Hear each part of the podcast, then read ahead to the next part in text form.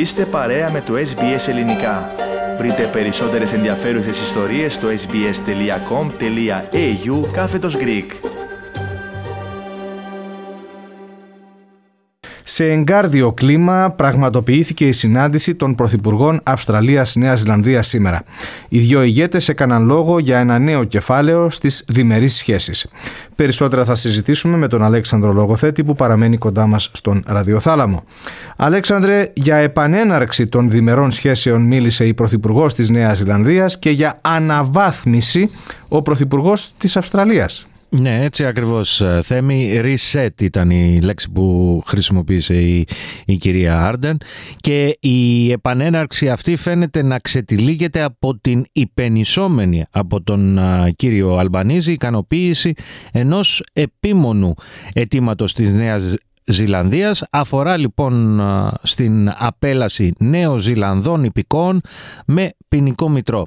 Σύμφωνα λοιπόν με τη σχετική νομοθετική πρόβλεψη είναι το Section 501 του σχετικού μεταναστευτικού κώδικα οποιοδήποτε μη Αυστραλός πολίτης που έχει εκτίσει ποινή φυλάκιση άνω του ενός έτους απελάβνεται από τη χώρα.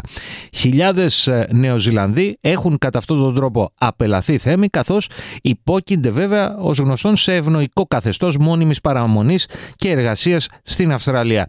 Σύμφωνα με την νεοζηλανδική κυβέρνηση πολλοί από τους απελαθέντες δεν είχαν καμία απολύτως σχέση με τη Νέα Ζηλανδία, ζώντας στην Αυστραλία το μεγαλύτερο μέρος της ζωής τους. Για αυτού του πολίτες, η Πρωθυπουργός της Αυστραλίας, Τζασίντα Άρντερ, ζητούσε. Της Νέας Ζηλανδίας. Της Νέας Ζηλανδίας. Της Νέας Ζηλανδίας, ναι, συγγνώμη, όχι της Αυστραλίας. Της Νέας Ζηλανδίας ε, ζητούσε και ζητά από τι Αυστραλιανέ κυβερνήσει μια διαφορετική μεταχείριση, αξιολογώντα το ζήτημα ω σοβαρό. New Zealand, of course, deports individuals who have been in New Zealand for a, short time uh, and who have acted outside our expectations for anyone who chooses or wishes to stay as a resident.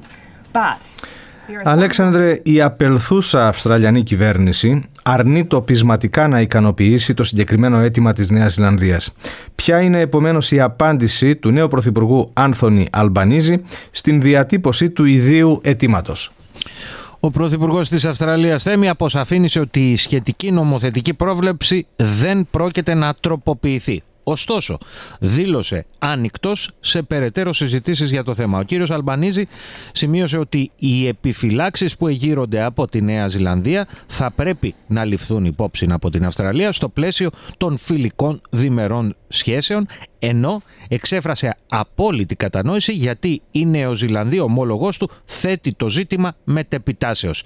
Οι επιφυλάξεις της είναι σαφής και θα τις εξετάσουμε με έναν μεθοδικό τρόπο, είπε χαρακτηριστικά ο Αυστραλός Πρωθυπουργός. Εκτός λοιπόν από αυτό το θέμα Αλέξανδρε, τι άλλο συζήτησαν οι δύο Πρωθυπουργοί; Δεσμεύτηκαν θέμη για μια στενότερη διμερή συνεργασία ως προς τα θέματα κλιματικής αλλαγής και όχι μόνο στην περιοχή του Ειρηνικού.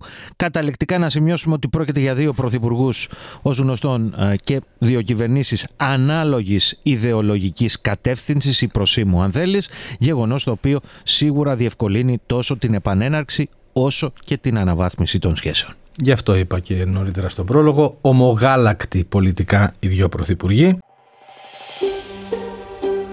Θέλετε να ακούσετε περισσότερες ιστορίες σαν και αυτήν; Ακούστε στο Apple Podcast, στο Google Podcast, στο Spotify ή οπουδήποτε ακούτε podcast.